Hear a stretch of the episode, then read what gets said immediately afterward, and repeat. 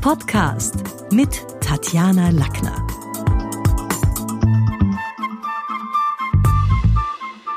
Im heutigen Podcast geht's um die sieben Todsünden in der Kommunikation und die Frage, welche begehen Sie?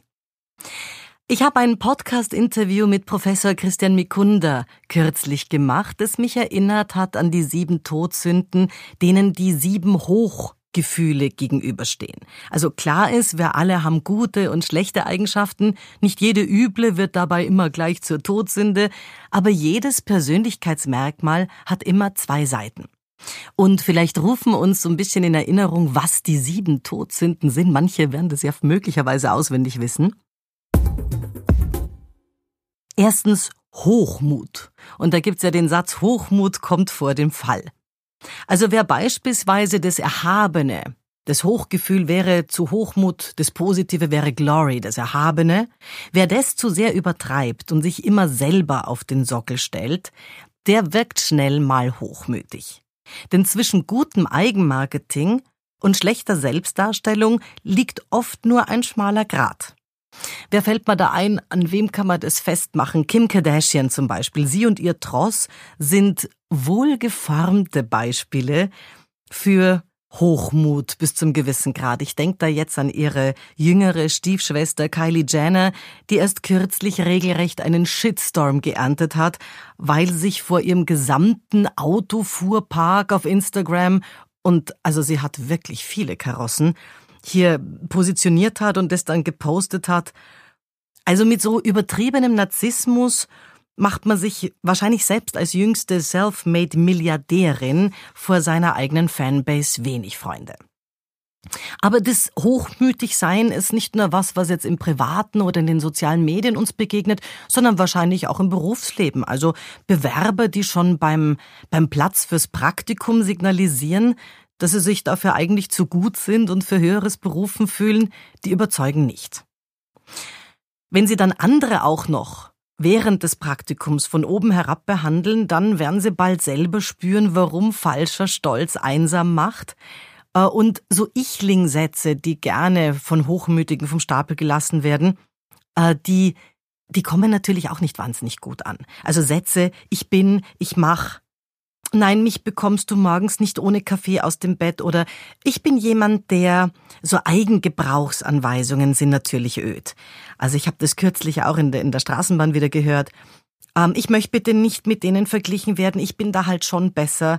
Also Ichling-Sätze, die ständig nur die Umwelt daran erinnern, wie man selber tickt und wie mit einem umgegangen werden muss, kommen nicht gut an. Also mich selber wundert's ja bei diesen sieben Todsünden, dass Rache nicht auch zu den sieben Todsünden im Katechismus der katholischen Kirche gezählt wurde. Denn genau Rache, dieses süße Gefühl, schüren die Hochmütigen wahrscheinlich bei anderen. Niemand klatscht schließlich Beifall, wenn Arroganzler langfristig mit ihrer überheblichen Masche durchkommen. Was haben wir noch für eine Todsünde? Auf Platz zwei habe ich die Völlerei, also sich der Entsagung enthalten. Sich der Entsagung enthalten. Also solange die positive Version, nämlich Joy, also Spaß am Essen, regiert und nicht die Völlerei, ist wahrscheinlich alles in Ordnung. Unappetitliche Reality-Soaps wie Mein Leben mit dreihundert Kilo zeigen uns aber schon auch die kranke Hälfte der Medaille. Rainer Calmund ist da ein Beispiel, ein deutscher T V-Moderator, der in seinem Buch Eine Kalorie kommt selten allein, selber die Flucht nach vorne angetreten ist und erklärt hat, wie sein Essverhalten von Joy zur Todsünde Völlerei wurde. Und das ist insgesamt interessant, denn Rainer Calmund ist da nicht alleine. Seit den achtziger Jahren sterben weltweit laut Experten mehr Menschen an den Folgen von zu viel Nahrung als an Hunger. Also Adipositas ist dabei natürlich häufig das Tor zur Epidemie des einundzwanzigsten Jahrhunderts, nämlich Diabetes. Und was beim Essverhalten, die Völlerei, das können wir auch ein Stückchen auf die Kommunikation beziehen, denn das sind in der Sprache die Vielredner. In meinem Buch Redediät habe ich da schon zweitausendvier darauf hingewiesen, dass es ja viele Ähnlichkeiten gibt zwischen Sprache und Ernährung. Die haben schon eine ganze Menge gemeinsam. Menschen sprechen auch zu viel, zu fett und zu wahllos. Und dabei scheinen auch einige in Meetings zu vergessen, dass Redezeit Lebenszeit ist, denn immer noch dauern Besprechungen zu lang, gemessen am Output. Bei Cocktails oder Empfängen, da habe ich auch in der Vergangenheit schon Dampfplauderer kennengelernt, die grundsätzlich bescheidene Menschen waren, aber ausgerechnet mit Worten haben sie dann dort geprasst. Manche reden nämlich aus Unsicherheit mehr und das ist dann weder für ihre Umgebung noch für sie selber so wirklich wahnsinnig super. Also das hilft dem Eigenmarketing nicht. So langweilige Schwafler darf man ruhig unterbrechen und investigative Fragen stellen, die auch ein bisschen clever das Gesprächsthema steuern. Man muss aber schon auch schauen, wie es um den eigenen Sprachspeck bestellt ist. Also was kann ab in dem Papierkorb? Relativierende Füllworte. Sowas wie eigentlich, definitiv, irgendwie, ein bisschen. Oder zweitens inflationäre Phrasen.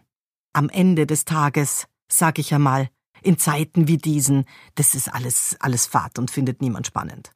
Natürlich auch inhaltliche Wiederholungen, Redundanzen. Also wenn jemand sagt, und ich sage jetzt noch einmal, und dann lässt er den ganzen, das ganze Geschwader noch mal runter, was er uns eh schon gesteckt hat. Und natürlich welke Analogien. Also Sätze wie, wir müssen die P S auf die Straße bringen, das hat man jetzt wirklich in den letzten zehn Jahren oft gehört und ist auch nicht ganz so brüllend. Wir haben aber noch eine weitere. Die dritte Todsünde ist Gier. Gier wird zur Glücksbremse. Also klar ist, Wünsche und Ziele haben wir alle. Es gibt so einen erfolgreichen Jockey, ich glaube, es war der erfolgreichste Jockey aller Zeiten, Willie Shoemaker. Von dem stammt das Credo, Desire is the most important fact in the success of any athlete. Also wichtig, dass wir Wünsche haben, wer jedoch die Wünsche zur Gier werden lässt, der macht sich und andere unglücklich. Und man muss sich das weltweit mal überlegen, fünfzig Billionen Euro, das ist so der Wert aller Waren, die Menschen weltweit pro Jahr kaufen oder verkaufen. Also da ist schon ganz schön viel Reibach im Umlauf. Wenn man bedenkt, was dem gegenüber im Buddhismus als Gift bezeichnet wird, dann sind wir schnell bei Gier, Hass und Verblendung. Alles Probleme, die wir auch in der westlichen Welt haben. Denn hinter Gier steckt laut der fernöstlichen Überzeugung Unsicherheit. Also die Buddhisten sind davon überzeugt, Menschen häufen Besitz an und kompensieren so ein Stückchen auch die innere Leere mit Objekten im Außen. Also wer da nur im Außen und nicht im Innen lebt, der ist da gefährdet. Wer ständig irgendwas anschaffen will oder, man hört es ja auch oft davon, dauernd redet, ich will unbedingt zu dieser Location, ich muss diese neue Tasche haben, wir müssen als nächstes nach Mauritius fliegen. Also so Sätze wie ich will und ich muss haben, das sind natürlich schon ganz gute, ganz gute Einstiegsdinge, wenn man da ein bisschen zuhört. Leuchtendes Beispiel für diese Rubrik Gier ist wahrscheinlich auch die Kultblondine Daniela Katzenberger. Die hat mit Ja, mit schrägen Sätzen Furore gemacht. Aussprüchen wie zum Beispiel, in meinem Körper steckt mehr Geld, als auf meinem Bankkonto liegt. Oder, ich habe ein Dirndl anprobiert, das sollte zweitausendfünfhundert Euro kosten. Unglaublich, da kriege ich ja schon eine Brust dafür. Also die bereits Habens-Habens-Elemente dem gegenüberstellt, wenn sie irgendwas einkauft. Also da geht es gar nicht mehr um den Wert, und, sondern die schon in ihrer Welt eigene einen einen eigenen Waren- und Wirtschaftsumrechner hat für für Dinge, die was kosten.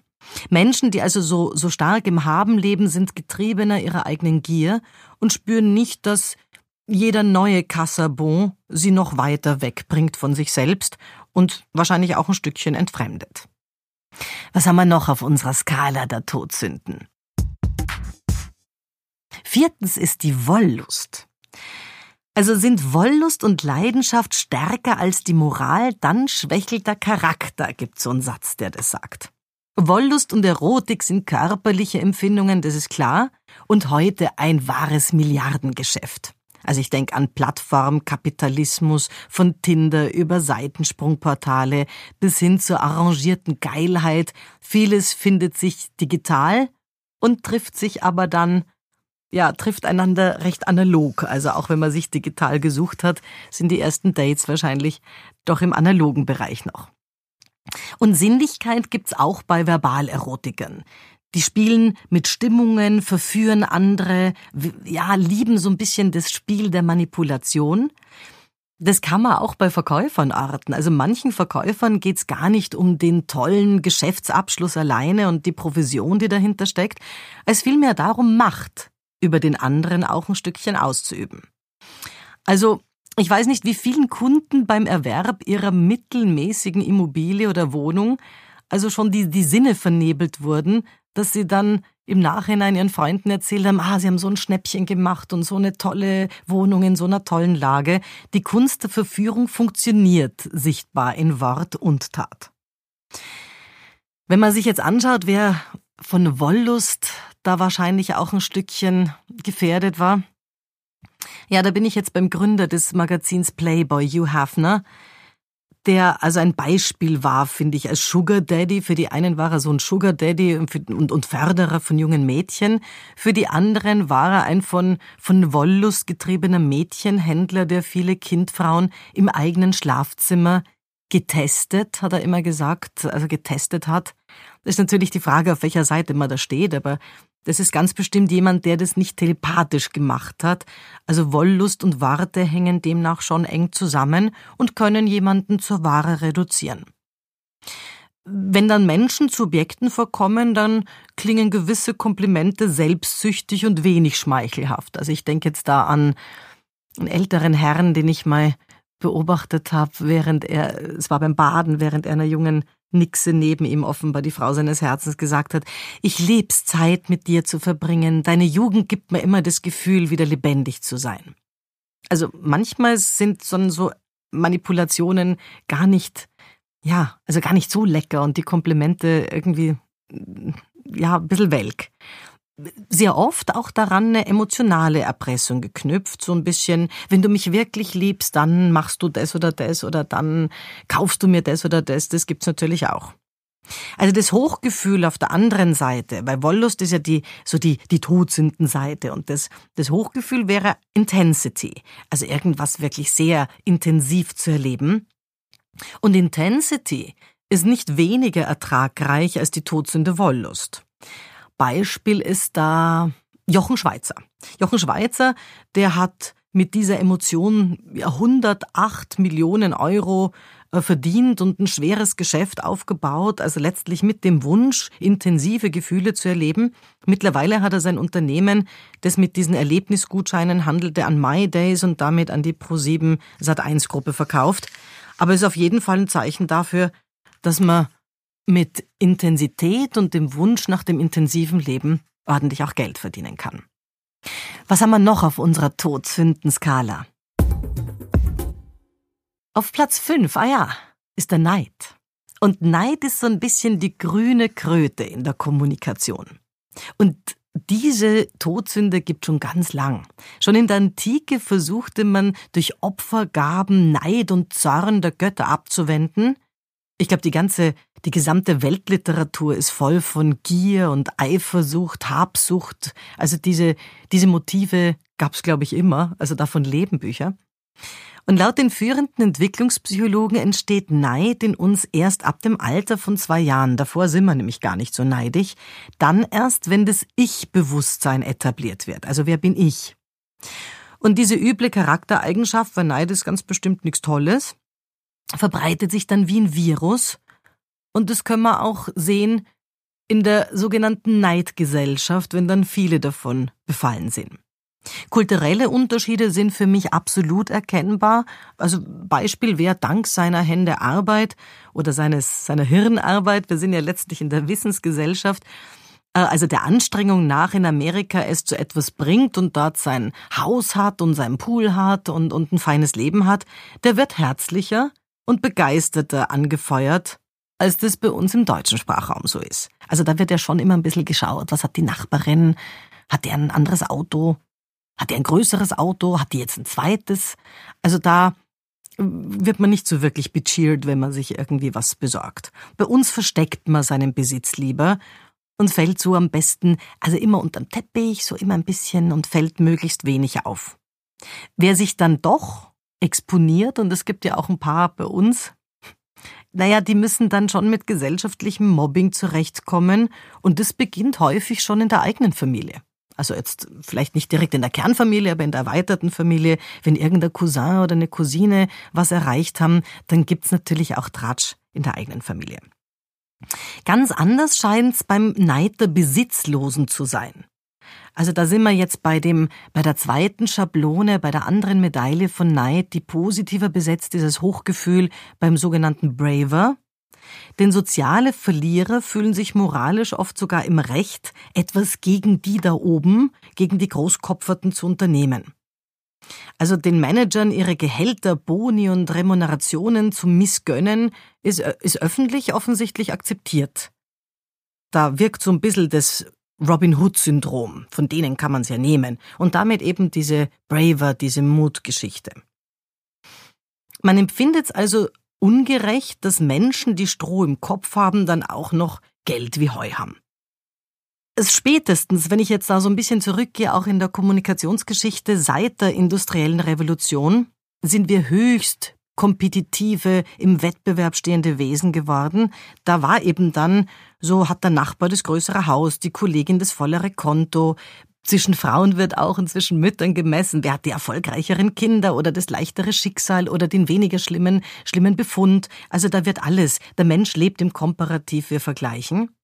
Und wir sind letztlich neidisch, weil wir annehmen, dass andere aus ihren Vorteilen einen, ein Mehr haben, eine Befriedigung ziehen, die uns selber verwehrt bleibt. Also Missgunst empfinden wir zudem immer stärker den Menschen gegenüber, die uns ähnlich sind. Spannend finde ich da, so ein guter Nährboden sind Klassentreffen. Das ist so ein Jahrmarkt der Vergleichskämpfe. Denn niemand käme auf die Idee, neidisch auf die Strahlkraft oder Bekanntheit oder auch Gelassenheit eines Dalai Lamas zu sein. Da hat niemand das Gefühl, er muss neidisch sein. Aber auf die, mit der man die Schulbank gedrückt hat und hast gesehen und wie alt die geworden ist und haha und so weiter. Also das Neid existiert immer so ein bisschen im, in unserem eigenen Erlebnishorizont. Der verhasste Kollege aus der Nachbarabteilung, der wird der Liebe unter die Lupe genommen. Keine Frau ist wirklich neidisch auf Angelina Jolie äh, und ihr Aussehen oder auf irgendwelche Hollywood-Stars, weil die nicht in unserem Erlebnishorizont sind. Warum ist Neid für die Kommunikation so relevant? Denn ich habe ja gesagt, Neid ist so ein bisschen die grüne Kröte in der Kommunikation, weil viele Killerphrasen und bissige Argumente ja schon auch vorgeschützt werden, warum jemand seinen Erfolg nicht verdient hat. Da kommen dann schon Sätze wie, na gut, bei ihren Beziehungen ist es ganz leicht, Karriere zu machen, das wäre uns auch gelungen. Also wer in seiner Außenwirkung sichtbar positiv bilanzierte, wird dann von anderen schnell als oberflächlich oder auch skrupellos abgestempelt, so nach dem Motto, naja, wer weiß, was der für Leichen im Keller hat, so erfolgreich wie der ist. Also bei dem reichen Elternhaus oder der Eliteschule, alles kein Wunder. Das ist natürlich Unsinn und auch ein Irrtum, denn der mutmaßliche Geburtsvorteil mancher Promi-Kinder, der hat sich ganz häufig schon als Nachteil entpuppt. Also ich denke jetzt an den Fortpflanz von beispielsweise, ja, Elvis Presley. Lisa Maria Presley hat auch versucht, als Sängerin Karriere zu machen und das ist irgendwie nie so ganz, nie so ganz geworden. Michael Douglas. Michael Douglas hat einen Sohn, der, der im Gefängnis sitzt und auch von seinen Kindern wurde da jetzt, also ich meine, er war natürlich in den Fußstapfen des großen Kirk Douglas da schon immer so ein bisschen, hat er bestimmt auch manche Türen geöffnet bekommen, aber er hat dann selber durch die Tür gehen müssen und er hat dann selber sich auch behaupten müssen, seinen Kindern ist das nicht gelungen. Also es ist immer so ein bisschen die Annahme, Druck gibt's nicht nur für sozial Schwächere und Neider, nicht nur unter Armen, sondern es ist schon auch was, wo Kinder aus Eliteschulen, ja, die müssen auch lernen und die müssen auch gewisse Dinge machen. Nein, denen fällt nicht alles in den Schoß. Also der Neidhammel selber ist missgönnt dem Glücklichen sein Glück de facto. Während er über das Glück der anderen trauert, wird der Neidhammel selber selten glücklich dabei. Was haben wir noch für eine Todsünde? Zorn. Zorn ist eine Todsünde. Und Macht, Zorn macht so ein bisschen Schwache stark. Wut, Raserei und Hass sind häufig Zeichen mangelnder Liebe. Das ist zumindest was, was Psychologen uns sagen. Und es ist schwierig, die fehlende Liebe dann nachträglich zu kompensieren. denn die Negativspirale zieht bei Menschen schnell nach unten und bei der kleinsten Gelegenheit rasten sie dann aus und werden wieder zornig. Auch da sind die Worte natürlich Waffen, denn mit Worten verletzt ein Choleriker als erstes, wenn er laut wird, untergriffig, persönlich und dann irgendwie schäumt vor Wut. Was weiß ich, während ich hier für alle arbeite, stehen Sie nur dumm in der Gegend herum. Oder was habe ich irgendwann mal von einem meiner, meiner Chefs gehört? Ich bin ja offenbar der Einzige, der was leistet. Wie kann man nur so bocklos sein, ihr blökenden Hammeln? Also das ist schon übergriffig irgendwie und auch natürlich wütend, eh klar. Einer, der mit seinen zynischen Aussprüchen Fernsehgeschichte geschrieben hat, ist Dieter Bohlen. Ein wahrer Machertyp, dem so die, die, das Hochgefühl von Zorn auf der positiven Seite ist natürlich Power. Und die Power kann dem jetzt wenige Jahre vor dem siebzigsten Geburtstag wirklich keiner absprechen. Die ist ihm nie ausgegangen. Also da hat er auch echt viel in seinem Leben gemacht, um oben zu bleiben. Laut Medienberichten wird sein Vermögen auf hundertfünfunddreißig Millionen Euro geschätzt. Und dabei wird unser Powerman da jährlich auch noch um zehn Millionen Euro reicher. Aber von dem gibt's natürlich schon auch Aussprüche von wegen Todsünde, Zorn. Oh mein Gott, also was, an was kann ich mich da erinnern? Deine Stimme klingt ätzend, ätzend für einen Kloreiniger ist geil, ätzend für eine Stimme ist scheiße. Also Verbalinjurien dieser Art pflastern seinen Weg. Und ja, also zu Beginn seiner Jurorentätigkeit bei Deutschland sucht den Superstar, seiner T V-Jurorentätigkeit, wurde er von der Presse zum Teil noch zerfetzt, wie unmöglich das ist und wie übergriffig. Und da sieht man auch, wie, wie so das Blatt sich gewandt hat, denn mittlerweile bekommt er nach zig Staffeln D S D S maximal eine üble Nachrede, wenn er zu wenig brüskiert hat oder zu lahm war. Also er hat es selber mal, finde ich, ganz gut auf den Punkt gebracht mit einer Frage, wo hört Gesang auf und wo fängt die Straftat an, ist wahrscheinlich was, was für ihn und manche Aussprüche gleichermaßen gilt. Also Bohlen hat eine ungeschliffene Schnauze zum Kult erhoben, also seine Zornigkeit sogar kultiviert. Und alleine mit diesen Sprüchen von zweitausendneunzehn weiß ich, die Einschaltquoten im Durchschnitt auf beachtliche drei Millionen siebenhundertachtzigtausend Seher wieder hochgebracht. Also von wegen Deutschland sucht den Superstar ist tot. Dank Bohlens Schnauze ist es das nicht. Und was ist die letzte Todsünde, die wir da haben? Ja, die Trägheit. Da gibt's ja den schönen Satz, Trägheit entehrt uns.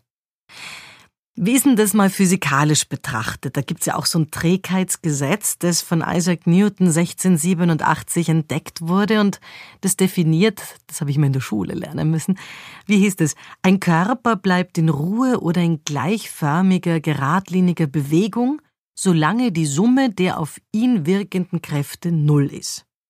Also wenn jemand durch absolut nichts motivierbar ist, im lateinischen movere heißt ja bewegen, motivierbar ist und antriebslos vor sich hin vegetiert, dann sind natürlich Verschieberitis, der schöne, schönere Begriff ist Prokrastation, Sinnlehre, für manche Menschen eine logische Folge. Chronologische Unterforderung, der moderne Begriff ja Bore-out, kann natürlich auch krank machen all along. Und lieber verwenden, das finde ich in der Kommunikation interessant, die von Faulheit geplagten, den Konjunktiv, weil sie ja nur irgendwie in Aussicht stellen wollen, was vielleicht irgendwann mal zu machen, zu arbeiten, sich wo zu bewerben, als so konkret haben sie es ja oft gar nicht vor. Also die kann man schon an Sätzen erkennen wie, ich sollte demnächst mal aufräumen oder man könnte sich dort auch informieren oder vielleicht könnte ich da nachmittags mal hingehen. Nach dem ganz großen Plan klingt es natürlich noch nicht.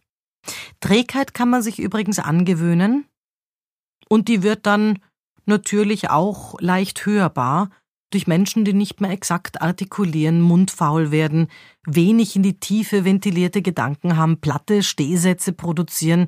Das alles zeugt nicht unbedingt von einer gedanklichen, tiefschürfenden, im Fachjargon sagt man, es ist eher dann so eine Negligenz, also das Gegenteil von Schlausein. Selten gibt's blitzgescheite Menschen, die von der Trägheit gezeichnet sind. Und ich finde, das ist wahrscheinlich der Grund, warum im österreichischen Privatfernsehen Hermes Fettberg, so, es war so ein schräger Talkmaster, als bizarre Entdeckung gehandelt wurde, denn der war auf der einen Seite schlau und auf der anderen Seite definitiv, also an Trägheit unter Anführungszeichen erkrankt. Und ich finde, seine eigenen Worte bringen seinen Zustand wohl am besten auf den Punkt. Er hat mal gesagt, mein Dasein ist absichtslos. Ich schlitterte ins Leben und fand mich vor. Mein Körper hat sich lange unnütz angefühlt, niemand begehrte ihn. Und da haben wir dann aufgehört, uns zu waschen. Also das ist wahrscheinlich so die verdichtete Trägheit. Die positive Seite von, von Trägheit, also so das Hochgefühl, wäre wahrscheinlich Gleichmut oder Chill. Also Chiller mal, gibt's ja auch die Chiller. Natürlich hat's auch Vorteile, wenn man nicht bei jeder Kleinigkeit sofort auf die Palme geht und, und zornig wird. Wobei viele Menschen schon auch Phlegma verwechseln mit Souveränität oder Resilienz. Und genau dann wird's gefährlich. Ich denke da jetzt auch ein bisschen an den Firmenkontext. Eine Führungskraft, die beispielsweise Mitarbeitern lieber zuhört, die Runterkocher sind und, und, und, und sagen, du, das wird schon, als die anderen, die, die, die das ganze Team warnen vor, das ist gefährlich, da müssen wir aufpassen. Also wenn man dann lieber denen zuhört, die sagen, Gebete, Chef, das ist doch kein Problem, da haben wir schon schwierige Dinge nicht lösen können, das wird sich schon ausgehen, der wahrscheinlich häufigste Satz am, am Friedhof. Nein, das ist sicherlich nicht super, denn die Chiller können oft Distanzen und lauernde Gefahren selten gut einschätzen, weil sie eben recht energielos und gleichgültig an die Sache rangehen und davon ausgehen, das wird sich schon alles ausgehen. Also egal, ob man jetzt Nihilist ist, Naturwissenschaftler, Gläubiger, Denker oder Moralist, irgendwie sind die sieben Todsünden, die ja einst für so negative Archetypen dastanden, schon noch immer was, was wir auch in der modernen Welt beobachten können. Neben den literarischen Urvorbildern, die mit ihnen gespielt haben. Das Fazit ist also wahrscheinlich, Moral bleibt immer eine Frage der Balance zwischen den Extremen. Das war's für heute. Besuchen Sie mich doch in der Schule des Sprechens in Wien. Auf Facebook, LinkedIn, Xing, unter sprechen punkt com oder auf meinem Blog sprechen punkt com slash blog.